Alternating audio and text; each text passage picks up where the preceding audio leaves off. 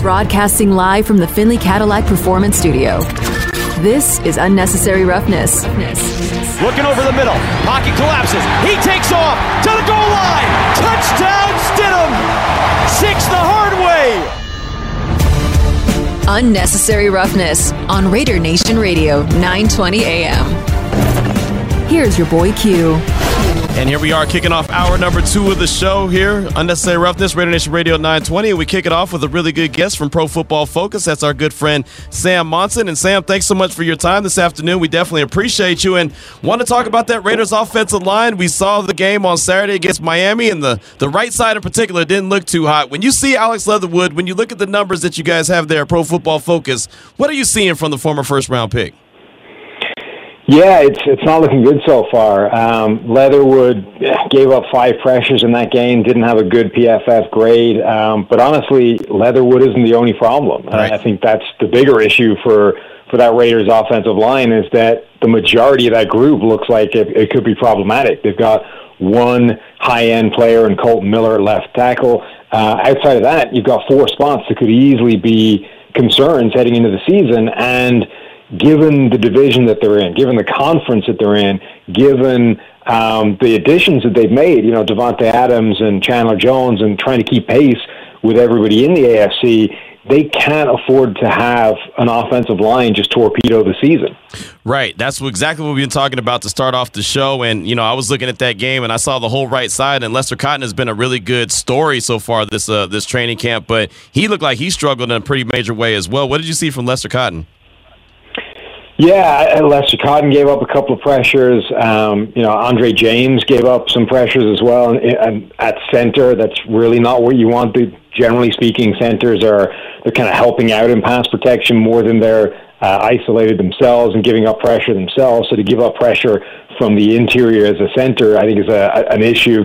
Yeah, it, really, there's that offensive line is kind of low on guys where you would you'd be confident in them going through a full season. Obviously, Miller, I think you know, we really liked uh, Dylan Parham coming out of the draft. Mm-hmm. He was pretty reasonable, pretty good actually against Miami. So he's somebody that maybe can step into one of those roles, win a job, and potentially upgrade a spot. But I, I think really they should be looking to the free agent market. There's a lot of guys still out there right now that could step in and do a job for for a team. And you know, we've seen throughout the NFL, there's some there's some teams signing some of these guys now that we get late in the process and everybody's sort of roster is shaking out to what they expect or they get injuries. There are some of these veterans that have started to get signed and you know, there, there aren't too many of them out there. So if you're the Raiders and you have the spending room, I wouldn't wait around.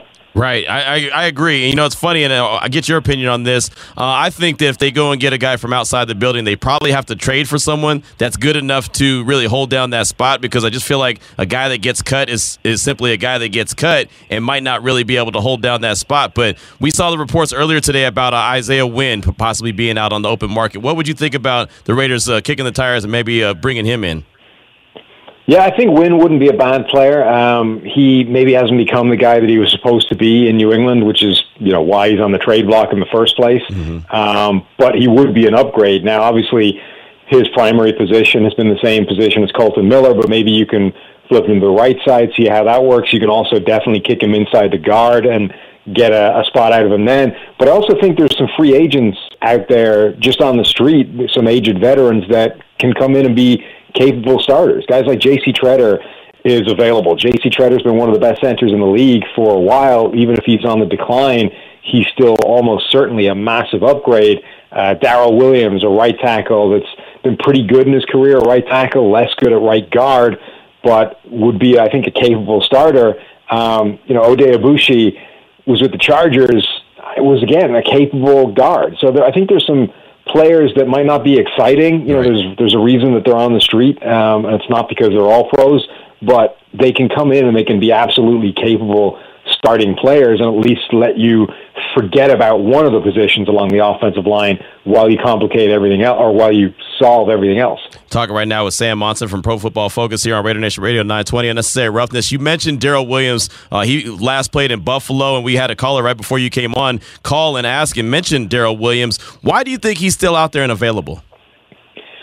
Williams had a weird career where, um, you know, very early on, the Panthers were incredibly high on him um, without it seemed any reason to be. Like his his early grades in his career hadn't been good. Um, he hadn't been playing particularly well, uh, at least from from the outside. But the Panthers were so high on him; they were saying he's going to come good. He's going to end up playing really well for us.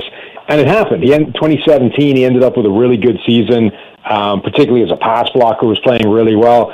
And then for some reason, they started messing around with his snaps and moved him by or moved him position wise again. He went from right tackle to left guard and back again to right tackle. But when he's played right tackle for a full season, he's looked really good. Um, and certainly in terms of pass blocking, I, I think he's another guy where, you know, he has a level and, and it's not all pro. And I think a lot of times people focus too much on what a guy can't do. And in particular, you know, when you have him playing guard, I just don't think he's anywhere near as good as he is when he's playing right tackle. But the two seasons where he's been left to play right tackle for a thousand snaps, he's played at a pretty good level. All right, Sam. I saw Andrew Whitworth tweet at you. How much do you think it would cost for him to come back out of retirement? I'm just kidding about that. But we did have a texter, of Robin Oakland. He said, Can you ask Sam to go over PFF's concept of the O line being a weak link system? Some people think that the O line will improve once Kolton Miller will start playing this season. Yeah, so the basic idea is you, you don't need, you know, a bunch of all pros along the offensive line. What you need is you can't have a weak link anywhere along the line. Or if you do, you can only have one. Anything more than one, and it becomes a massive problem. You can kind of hide one weak link along the offensive line with help, with you know running backs and tight ends chipping, with the play calls, with a bunch of things. But when you have more than one, it becomes a real issue. So when we talk about the offensive line being a weak link system, the critical piece of information is how bad is your worst player, or probably more accurately for the offensive line, you know, how bad are your worst two members of the starting group? I don't care, you know, whether you have two two All Pros. That's not the relevant piece of information. You can have two All Pro offensive linemen and still have a pretty bad offensive line if the other three guys are terrible. So the, the key piece of information, I think, for how good a line is and how good it is, you know, relative to your offense is how good are those two weakest links because that's going to determine how good the group is overall. So, would you say that there is a preferred position on the offensive line where a team would be better or fare better with the weak link being, let's say, a right guard as opposed to right tackle? Or does it just not matter? You just need everyone to be solid at least? Yeah, I mean, in an ideal world, you don't want a weak link at all. If you're telling me I have to have a weak link, I think I would want that weak link to be right guard, maybe right tackle. Um, but I, I think the right guard is probably the easiest position of the line to sort of hide and, and protect schematically and with all the ways that you would help an offensive lineman. So if you have to have a weak link, I would pick one of the guard spots. Talking right now with Sam Monson from Pro Football Focus here on Raider Nation Radio 920 Unnecessary Roughness. One guy that I've been intrigued by has been Jermaine Eluemunor. Uh, he's admittedly said that he's blown it when he was in Baltimore, blew it when he was in New England, really kind of messed up last year with the Raiders, but seems like he's kind of refreshed, kind of focused, ready to go. Uh, what are you seeing so far from Jermaine Eluemunor, and is there a possibility that he slides in and holds down that spot? Yeah, it's funny. Uh, Eluemunor is a guy that's actually got reasonable grading um, a lot of the time uh, in his NFL career for us. Like you said, he's sort of ridden it off the rails a couple of times, but he's come in and he's had stints, particularly in New England, where he looked like he could be uh, a capable player for them, particularly at, at right tackle. I think he looked pretty solid. So, yeah, there, he's got a, a track record of kind of not lasting, and the consistency hasn't been there, but certainly you know, if you're in this period right now of desperation and, and trying things and trying to find a combination on that line that's better than the one that's currently out there, I think he should absolutely be looked at as a, a potential alternative to what they're playing right now. You know, and I wanted to ask you about Thayer Munford. He was a seventh round pick out of Ohio State, and I didn't expect a whole lot from him being a seventh round pick. You, I mean, just really don't ever think of a whole lot uh, uh, and, until they prove themselves. But he was starting to get some burn, got a little bit injured, hasn't really played very much. I mean, just got a little bit of action. Uh, is there anything, any any kind of intel you have on Thayer Munford at all?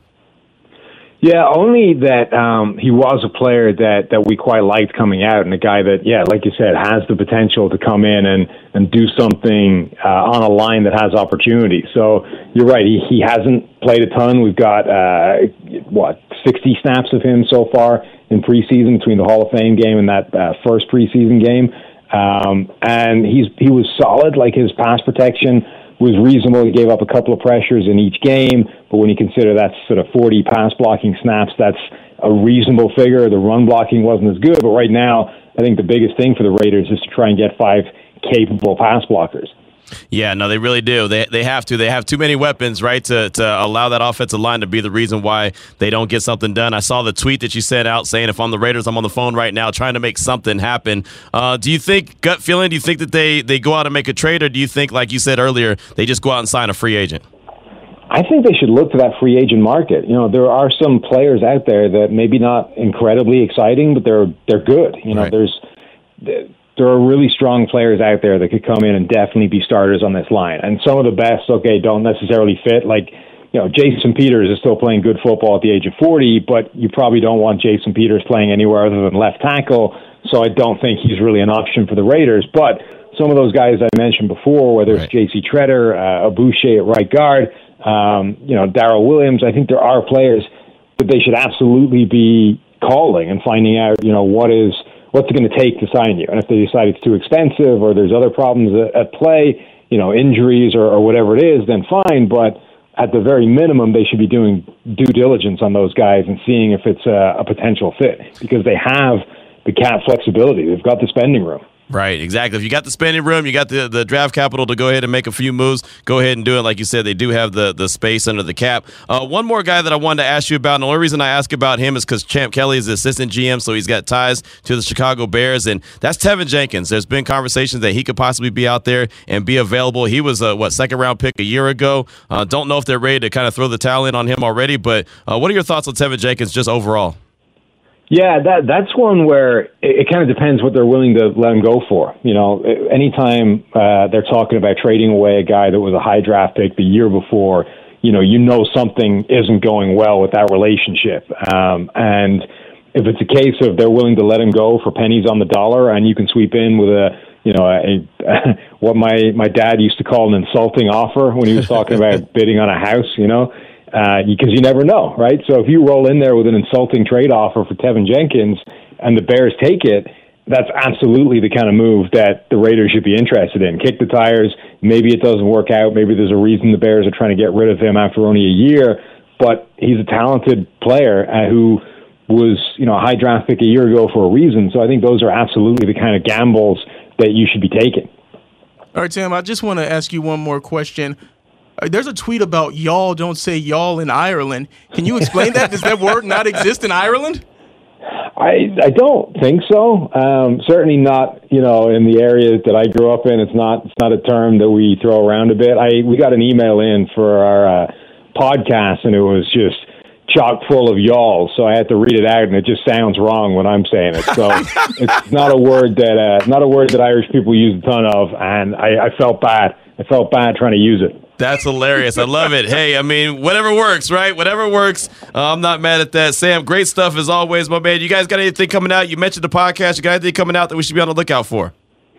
Yeah, a lot of uh, a lot of good stuff at PFF coming. We're we're completely overhauling the subscription stuff. The prices are being slashed, so you can find uh, on my Twitter account recently, PFF underscore Sam details. You can get a free week, which is the first time we're given uh, given access to all the stuff for free. Nice. The prices are getting cut. We got some other good things down the line as well coming. So it's a good year to jump on board. Well, y'all do a great job over there.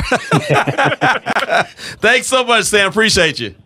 Thanks, guys. Take it easy. All right, you too. There you go. Sam Monson, Pro Football Focus, as he mentioned on Twitter at PFF underscore Sam, and uh, they do a heck of a job. And uh, right there, you heard him say, you know, it's, it's not really about the strength of your offensive line; it's about the weakest links, and that's that's what it is with anything. You know, you're only as good as your weakest links. So uh, that right side in particular, like Raider Mac mentioned, and, and many others mentioned, that right side just was not very good. And you heard Sam right there say that there wasn't really much to to like about the offensive line. Period. Yeah, so nobody's glowing on that offensive line, but I do like what he says. Hey, let's say grade wise, if you can have one A, a B, and three C's, That sounds like this would get this off. You know, I'm not a mathematician. I'm not a mathematician. We got Enrique. He's a smart dude. He's going to come in here and break it down and say, all right, Q, if you got an A, a B, and a couple C's, this is what you got. I don't know. I don't know the answer to that. With the way these weapons are shaped on the, on this offense, though, I think that that can definitely get this Raiders to that 10, 11 win mark that they need to be to make the playoffs. 702 365 9200, Salmon Ash text line 69187, keyword R&R. What do you think the Raiders need to do with that right side of the offensive line? Should they go out and sign someone like Raider Max said, Daryl Williams? You see, Sam Monson was pretty high on Daryl Williams. Was that the move? Uh, Isaiah Wynn, is that the move? Is there somebody else out there? Is that the move? Let us know about it. It's Raider Nation Radio, 920. It's Unnecessary Roughness with your boy Q on Raider Nation Radio. Coming up at 3.30, Mike D'Abate, host of Locked On Pats. He'll join us to talk all things Patriots as they're in town right now, and joint practices will get underway tomorrow and Wednesday. Preseason game number four for the Raiders will be on Friday, and then the preseason's over. Done. Finished. It's a wrap. Done deal, done data.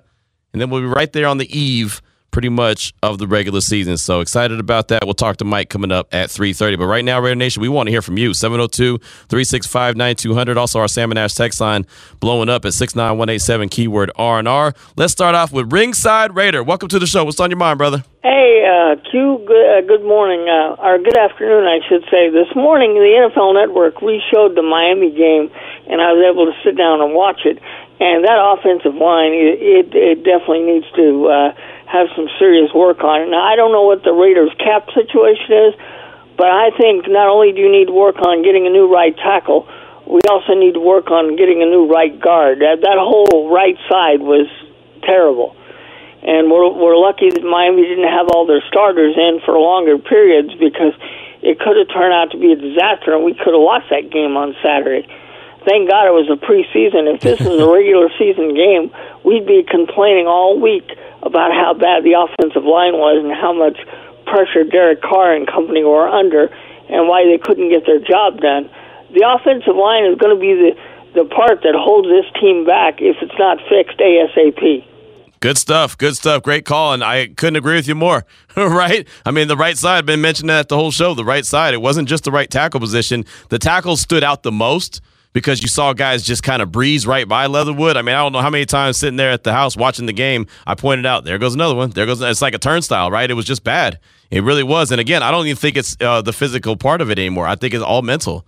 I, I, really do. And you could tell by the body language. And it's almost, and I say this, my, my coach used to say this to me all the time, or say it to the team all the time, is it's almost one of those situations where he gets beat. You can almost see him saying, like, my bad Nobody wants to hear my bad, mm. right? You know, like he went over one time and and helped up Jarrett Stidham or Nick Mullens, whoever it was. It's like if I'm the quarterback, I'm thinking, man, get your ass away from me. You know what I mean? Like I, I don't need you to help me up. I need you to help me out. And then when you go back and watch the plays, you oh, are they putting up some incredible pass rush moves on him? Right. No, it's no, not even it's, that. Yeah, that's why I think it's mental. That's why I really do. And I, I hope that he can get out of his own head. And sometimes I guess you get stuck in that zone where you just really can't. But that's what it feels like. At least that's what it looks like when I'm watching Alex Leatherwood. It just looks like he's in his own head right now, and that is a bigger problem than trying to go up against an opponent. So thank you so much for that uh, call. I do appreciate you. How about Sean? We go back out to the Raider Nation listener line. Sean, welcome to the show. Hey, thank you, Q. Love the work you guys are doing. Hey, this could be a special season. We can't have some tomato can Bobby Massie or Daryl Williams filling in we need to go out and make a trade and get a legit right tackle from somebody because that season means that much. Hey, Leatherwood can play inside. I saw enough from Cotton that I, I'm not willing to take that risk. At least we know that Leatherwood could play some guard. But let's go out and find a real right tackle, not some tomato can, because this season means too much. Thanks, guys. Great call, great call. I, I hear you, and, and that's kind of what I was talking about. That's why we started off the show coming in hot. You know, talking about the offensive line. Um, you would hate to be that the reason. You know, you'd hate to go back and look at the end of the season and say, man, that could have been, but that should have been, but. Like, you don't want to have a but. You want to just be able to say, hey, that was a fantastic season, or man, that season sucked. You know what I mean? Like one or the other. You don't want to say it would have been good, but. That's that's the biggest thing but you we don't had those want. tomato cans out there, right? Man, I love that as an insult. and an insult it is. Let's make no mistake about it. It's definitely an insult. Uh, his his insult, not mine. But uh, still, uh, I I completely understand where he's coming from. One more call. Uh, let's go out to ABA uh, Ivan Davis. Welcome to the show. What's on your mind, brother? Hey, thanks for taking my call. Sorry for the loud bar train. Oh, okay. Uh, but the I wonder if you next time you can speak to Chandler Jones and and those guys ask a question. Uh, remember the conversation that they had with, with Cliff Branch when uh, Mike Haynes, and he said that Cliff helped him out. Okay, he he told him his route. Yeah. Okay, do they need to do the same thing with Leatherwood? I mean, I'm not saying don't do your job and, and him in practice, but tell him why. Without Mm-hmm. the why, he's never going to be good. And otherwise, what good are you doing if, if, if they need him to be good just to help him out? Right. No, that's that's a good point. Thank you for the call, ABA Ivan Davis. Be safe out there on that bar train. And yeah, I remember that, uh, and I remember Mike Haynes saying about you know, hey, this this guy would tell me this, or I would tell this guy that. I mean, again, it's going back to film study and being a you know a, a, a like just a junkie in the film room. Uh, somebody needs to do that with Leatherwood. But like I said, I, I think at this point. Again, it's just really mental. It's just he just has to get his confidence back. And you know, Lester Cotton, I think he's doing well. He's been a really good story this this uh this training camp and everything. But uh, even he looked like he struggled on uh, on Saturday. So uh, all these guys need to realize, and this week will tell us a lot. You know, we're talking about this today on Monday, and like Raider Mac said earlier, uh, you know, don't want to overreact on a Monday. Um, this week will tell us a lot. I believe we're going to learn a lot about this offensive line tomorrow. I think we'll learn a lot about the offensive line on Wednesday. So I look forward to coming back and talking about what I saw because they can go out there and if the they're going up against the Patriots and all of a sudden Leatherwood is, you know, stonewalling guys and pancaking them, then it's like, oh, hold on, you know, he's got something going here. If he doesn't, and the Patriots are, you know, getting by him like you saw Maxx Crosby getting by him uh, throughout the course of training camp, then you really realize that you have a problem. But I'll tell you one thing I do know: GM Dave Ziegler will be all over it. He's going to be all over practice. He'll be paying attention to everyone out there performing, putting on uh, whatever job that they're supposed to be doing. If they're doing it to the best of their ability or not, he'll be all over that. That's the one thing I can guarantee. So, uh, again, I do believe he has a plan. I think it would be foolish if they didn't. You know, and I, I don't take them as foolish people. I just don't. I mean, you know, call me dumb, but I just don't think that they're in this position if they're foolish. So I think they realized probably a long time ago where the biggest issue could lie and realized that it's the offensive line. And so there, there's a plan. There's a plan in place. I just don't know what it is. So that's again, that's why we're talking about it. Yeah, we don't know what that plan's going to be, but I wouldn't be surprised where people are just saying, banging the drum, some people are, for Daryl Williams. And I wouldn't be surprised, hey, if they bring in Daryl Williams, they'd be like, hey, they knew what they were going to do all along. Or if they do make a trade where we don't know yet, but we just hmm. want it to happen immediately. I just wonder with the Daryl Williams type situation, and I asked Sam about this, you know, he's still out there. You know, nobody knows, and, and Ed said it as well. You know, kind of waiting and waiting and waiting is, is risky. What if someone decides, I don't know, what hell, what if Kansas City says, you know what, let me go out and get Daryl Williams or this other team, go get Daryl Williams. Whoever needs offensive lineman, every team needs offensive lineman.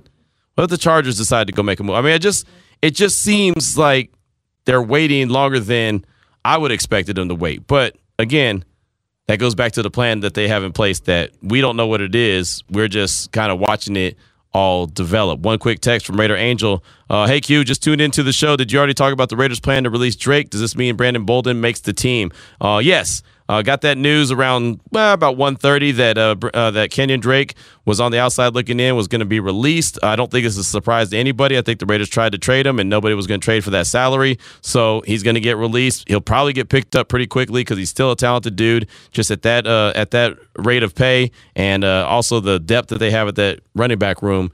Uh, it's no surprise that he's on the outside looking in. I do believe Brandon Bolden's made the team.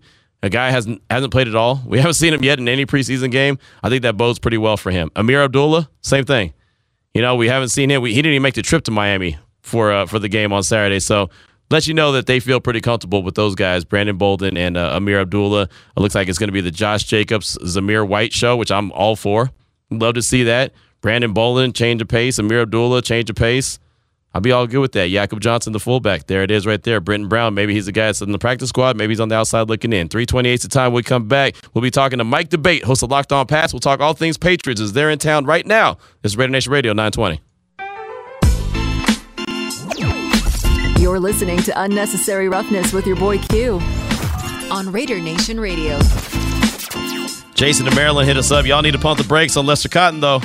One bad preseason game doesn't erase all the good things he's done this far. I understand being concerned with Leatherwood. Talk about overreaction Monday. Thank you, Jason, for that text. And I agree. Lester Cotton's done some really good things. He just struggled on Saturday. So I'm not going to act like it didn't happen. It, it, it was a struggle. And when both guys on the right side struggle, that's when it's really obvious. So that's really why the, the conversation is there. But thank you so much for that text. I do appreciate you. Joining us now on the phone lines from Locked On Patriots is our good friend Mike D'Abate. And Mike, we appreciate you as always, my man. The Patriots, they're in town right now. Uh, they're already at the practice facility. They've gone through it already. Bill Belichick talked about how much he likes the facility and all. Um, what do you think that, and you know this very well because the Patriots went through it with the Panthers last week, but how much do you think the Patriots get out of this week coming up with the Raiders with the joint practices? I think this has the potential to be a really good learning experience, particularly for Mac Jones Q. Look, bottom line, there's no one that knows his capabilities in the Patriots offense better than the Raiders head coach right now, Josh McDaniels. He helped cultivate what Mac became last year. And although there's still a lot of growing to do, there's still a lot of Mac coming into his own, and he hasn't completely blossomed into the quarterback that I think he will be eventually. Uh, Josh is someone that knows how to bring the pressure. He knows what Mac's capabilities are, his weaknesses, and his strengths. And one of the things he struggled with last year was blitzes from the second and third level of the defense. I think the Raiders will throw a little bit of that at him. I think they're going to want to see what he can do. This is an opportunity for uh, for um, Mac Jones to really see what a Josh McDaniels led offense and defense really kind of giving uh, you know some uh, uh some defense uh, uh, you know in terms of um, just you know a little bit of prowess and a little bit of knowledge there. This could be a really good learning opportunity. But I think because the two coaching staffs know each other so well, there's going to be a lot to learn on both sides of the ball. Do you think that the Patriots? I don't want to say bit off more than they could chew, but do, do, you do you think that maybe they didn't realize how, how difficult it would be to replace Josh McDaniels and Coach Bricillo and and, and, and Mick Lombardi uh, as it has been so far?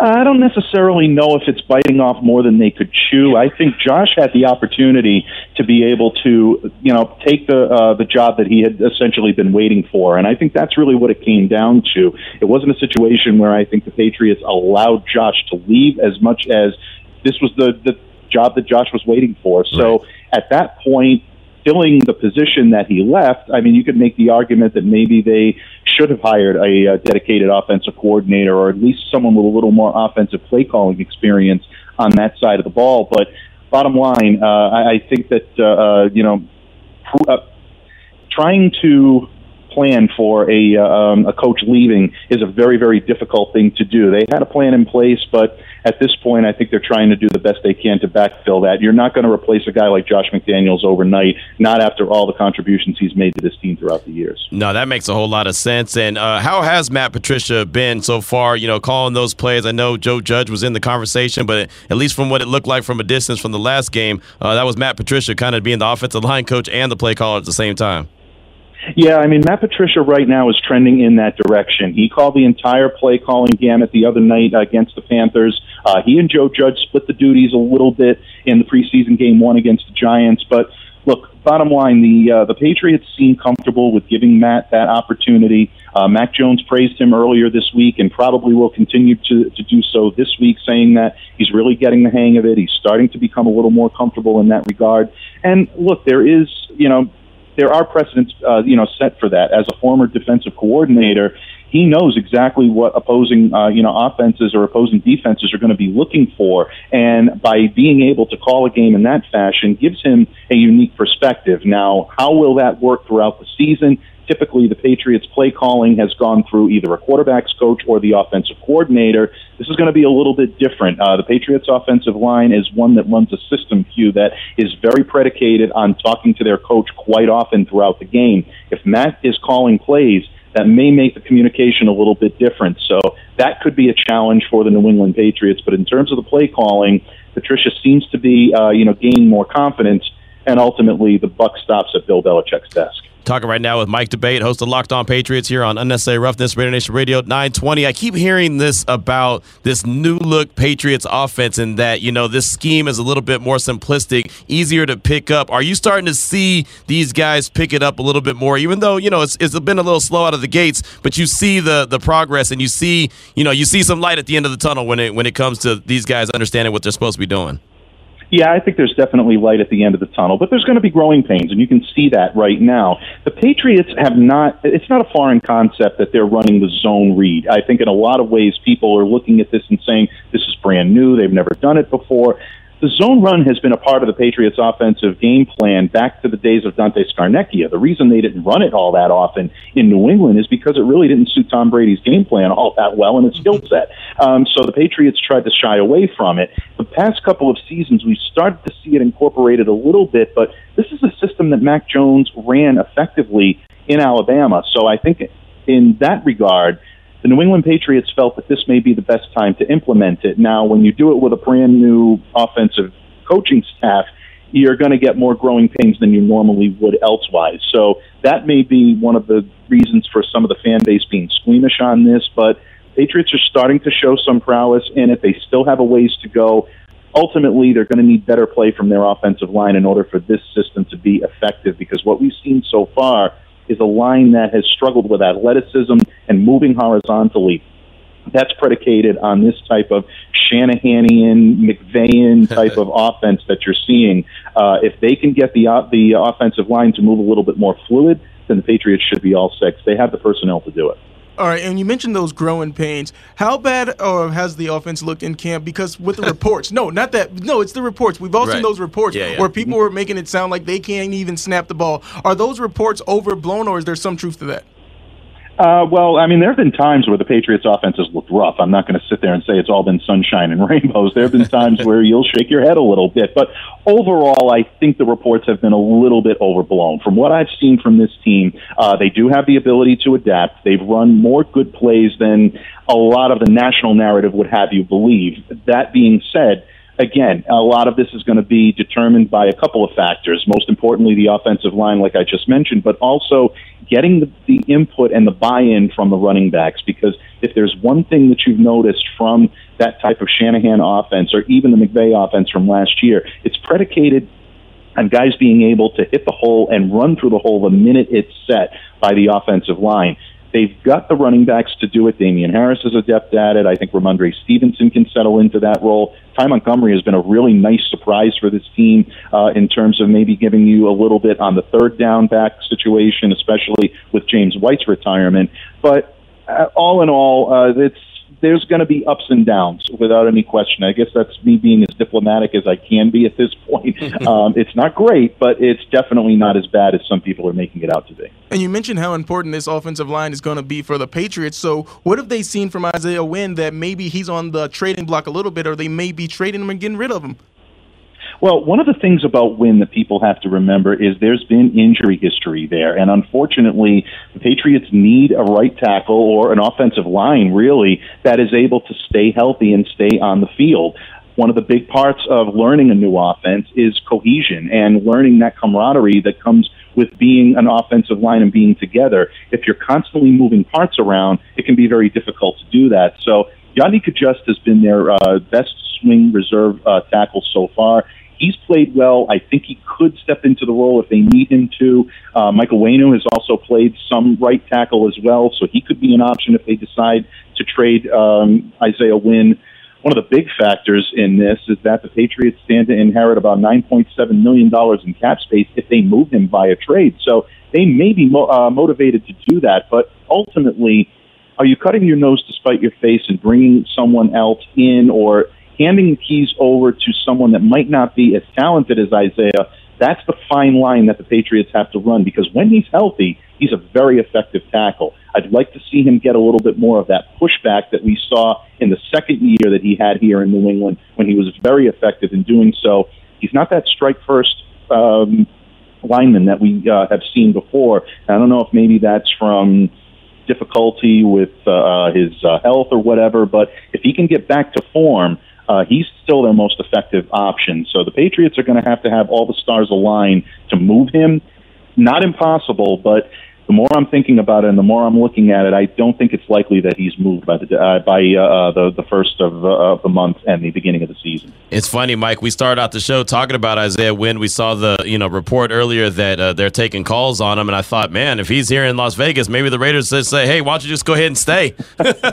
just go. Yeah, I mean, stay. honestly, there is there's a need there, and there definitely all of them all of the pieces are in place right now for something like that to happen. So if he is moved And again, I'm not saying it's impossible that he will be. Right. Uh, you have to think the Raiders are right in the mix. I would think so as well, but that when you started talking about the injury history and, and injury prone, that that started making me think about Trent Brown, and I think every Raider fan uh, that uh, the, the, you know that is listening thinks of Trent Brown, and they just kind of get that queasy feeling. What is going on with with Big Trent anyway? I haven't even caught up with what's the latest with him. Trent has actually been a model citizen right now in Patriots land. Uh, he, he seems to be very happy to be a part of uh, the team, and uh, he's really, I think, uh, found his home back at home uh, at uh, left tackle for the New England Patriots. Uh, that line is much more stabilized and much more anchored uh, when you have a guy of his size protecting Mac Jones's blind side. Uh, had the night off against the uh, the Panthers. It raised a couple of eyebrows until cooler heads prevailed, and people found out that it was a scheduled night off for Trent. He's going to have those. You have to put up with those if you're a Patriots fan, but his presence on that line is definitely a stabilizing force. And I know it's a tough subject for Raiders fans to hear, but uh, it definitely is, uh, you know, to the Patriots' benefit that he's a part of that line. Mike, he's blocked me on Twitter. All right, you know that's you know that's the ultimate. that's the ultimate. You know, middle fingers in the air, blazing like Tupac. When you when you block a guy on Twitter, you know it's serious, and he's blocked me on Twitter. So I guess me and Trent Brown, we're not on the same page. Again, we're talking with Mike D'Abate, host of Locked On Patriots here on Raider Nation Radio 920. My man Demon's got one for you. I just want to add that me and the greatest underdog are still cool. He hasn't blocked me on Twitter. You know, I, I respect the greatest I'll keep on talking. He will. All right, Mike. But you know, with these joint practices, it's always it's always good that coaches get to see the ones go against another team's number ones. But when it comes to the number one corner for the Patriots, who's that going to be now that J.C. Jackson is gone? Uh, right now, I would say Jalen Mills, and uh, I know that's going to surprise a lot of people on the national scene. But watching him from the time he's come in in minicamp and watching him through the progressions through training camp and through the first two games, well, the game against the Panthers, he didn't take any snaps against the Giants. Uh, Jalen has come in uh, with a newfound purpose. Uh, he's going after the ball a little bit better. He's tracking the ball better through the air. Uh, he really has studied the playbook in the off season, and this is something that I think maybe caused him a little bit of difficulty last year because he had to play so many different roles. Jalen was originally brought in to be someone that could fill in either on the perimeter or in the slot. He ended up getting the second uh, job next to J.C. Jackson after Stephon Gilmore was traded. So, in a lot of ways, I think this year, knowing that J.C. was gone, I think Bill Belichick probably, or the Patriots defensive coaching staff must have looked at Jalen and said, look, you're going to get a chance to compete for notable minutes out there. And he took that challenge and he ran with it. So he'll get the job on the first uh, perimeter spot. The second perimeter spot is going to raise some eyebrows. Jonathan Jones has been one of the better slot corners mm. in the league. He's been aligning on the perimeter for much of training camp and even did so the other night against the Panthers. That's going to continue because the speedy receivers that the Patriots are going to be seeing you guys have one on staff, one of the more complete, one of the most complete receivers in the game in Davante Adams. He's going to find these guys, um, you know, and be able to hang with them speed for speed. So that's going to be the Patriots' one-two punch on the perimeter. And then in the slot, you'll probably see Miles Bryant and the rookie Marcus Jones take some snaps there as well. He's been very impressive so far. I did see the young man, Shaun Wade, have a nice little interception the other night. Uh, that was a pretty impressive play. Uh, the young man out of Ohio State. Uh, so there, there you go. That's a little depth right there to, to add to the mix. And uh, Mike, before we get out of here, man, final question for you is about the offensive playmakers. We know Nelly very well. Obviously, uh, he was a free agent that the the Raiders let walk, and he ends up signing with the Patriots. He's a guy that can make some big plays. But my guy, Tyquan Thornton, he was making some noise. I was so proud of him, and he gets injured the other night. He's going to be out about eight weeks. What did uh, what did Tyquan look like in training camp? Yeah, your heart really goes out to the kid, and I really and truly do. Tyquan is one of those players that really came in and exceeded a lot of expectations. I really fell in love with this kid's uh, ability to not only fly down the field, but also his ability to track the ball and his route running was very crisp for a rookie. Something that you typically do not see from someone that is that fast. It takes them a little while to be able to slow down, learn the pro game, maintain that speed, but also be able to hit your spot. Tyquan was doing a very good job of that. And he was going up and making contested catches. So it's definitely a setback for him. Um, it's an injury that he will recover from. Uh, he'll recover fully, and he'll be out for a little while. But the future is bright with Tyquan Thornton. I definitely encourage Patriots fans to be patient uh, with his uh, recovery and his rehabilitation. But once he's out there, Patriots fans are going to be really happy with this pick. From what I saw in training camp, Uh, the kid can definitely play, and he's ready to play at a pro level. Would like to see him put on a little bit of bulk to be able to Yep. handle some of the hits he's going to take in New England uh, or anywhere uh, in the NFL for that matter. But uh, um, definitely something that uh, uh, Patriots fans can hang their hat on. They got a good one here. Yeah, that's what I've been saying that about him for years. Going back to Baylor, man, he's just a little thin. Needs to gain a little bit of weight, a little bit of muscle, and uh, he'll be able to take a few more of those hits. But uh, I think that they do have a special player in Tyquan, so hopefully he'll recover sooner rather than later and be back out there and playing. So, Mike, great stuff, man. Fantastic breakdowns as always. What do you got coming out on the Locked On Patriots that we should be on the lookout for? Well, joint practice previews on Tuesday and on Wednesday, and uh, we got a little uh, uh, financial preview with the Pats cap himself coming up this week. A lot of interesting stuff, so definitely keep it uh, tuned to Locked On Patriots. Uh, and for all the Raiders fans out there, if you want a little behind enemy lines, uh, we're definitely going to be covering some good stuff for you. So uh, check us out wherever you get your podcasts, including smashing that subscribe button on YouTube. There you go. And I saw that you had a little piece out on Isaiah Wynn too. So if they, uh, if Raider fans want to go and get a little bit of background on Isaiah Wynn, they could do it as well. Check out your Twitter page at M Dabate NFL. Mike, thanks so much for your time, my man. I definitely appreciate you. Anytime, gentlemen. Always my honor, always my pleasure. Enjoy the week, and uh, we'll definitely talk soon. Yes, sir. Yes, sir. There he goes. Mike D'Abate, host of Locked On Patriots, again on Twitter at M Dabate NFL. That's M D A B A T E NFL. You want to get a little bit behind the scenes and a little uh, update on one Isaiah Wynn. And I will say, the injury prone thing kind of makes me a little nervous. You know, I'm just saying. Only missed one game last year, though. Right, but he's banged up, and you know, it's just it, it's one of those things. You just kind of get a little nervous when you start hearing about injury-prone guys. But good stuff right there from Mike. Three forty-seven is the time. We'll take a quick break, come back, close out hour number two. It's Raider Nation Radio, nine twenty. You'll see good, bad, and the ugly, like an old Clint Eastwood movie. Um, they're improving. They're they're working on their craft. Uh, I think the position, especially a tackle, as challenging it is in this league, um, it's it's got to be constant improvement. We can't ever get satisfied. Now back to Unnecessary Roughness with your boy Q. How about this little nugget from our good friend Mick Akers from the RJ? Joins the show quite a bit. The Raiders' value has jumped from 1.4 billion in 2015, 31st to 32 teams, to 5.1 billion, number nine this year, due to their relocation to Las Vegas and the construction of Allegiant Stadium. Forbes put out a list of uh, most valuable teams, sporting teams. The Raiders are now worth 5.1 billion. Again, good enough to be the ninth most valuable franchise in the NFL, according to Forbes. A 49% jump from last year. Raider Nation, can you imagine if you have a home and one year later your house is worth one thing in 2021, one year later it is worth 49% more? Could you imagine that how big of a jump that is? That is massive. Wow. They are now worth 5.1 billion. Yeah, I would say I think the move to Vegas worked out just fine.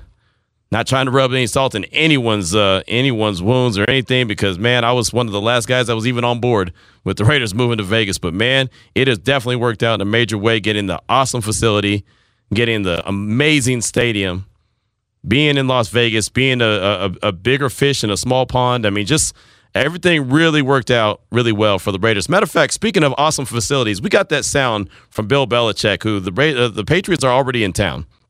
They've been in town uh, and they practiced today, and they were at the facility. And so, Bill Belichick, and we're going to get an opportunity. Hopefully, uh, we found out the time that he's going to be talking to the media tomorrow. So, I'd love to sit in on a Bill Belichick press conference too. So, I'm going to get to the facility early in the morning. I'm going to try to get up there earlier than Ed Graney, and I know Ed Graney is going to be there super early. Like Willie Ramirez, I know he's the guy that gets there usually super early. I'm going to try to get in there before the morning tailgate does. They're going to be broadcasting at seven. I'm about to come rolling in around six thirty. I'm ready.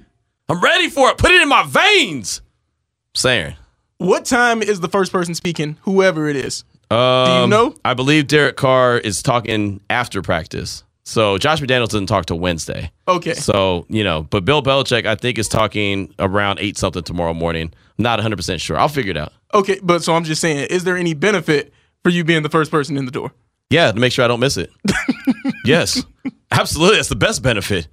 You said, hey, man, yeah, I don't care if you if you're early, you're early. If you're late, you're late. You can't get that back. But I just mean like I you, could- look, you, I wanna sit be, there- Sounds like you want to camp out. Oh, I just want to make sure I'm there. I don't want I don't want, you know, hey, I don't want to plan on being there at 8 and all of a sudden he decides to go at 7:45. I mean, you never know.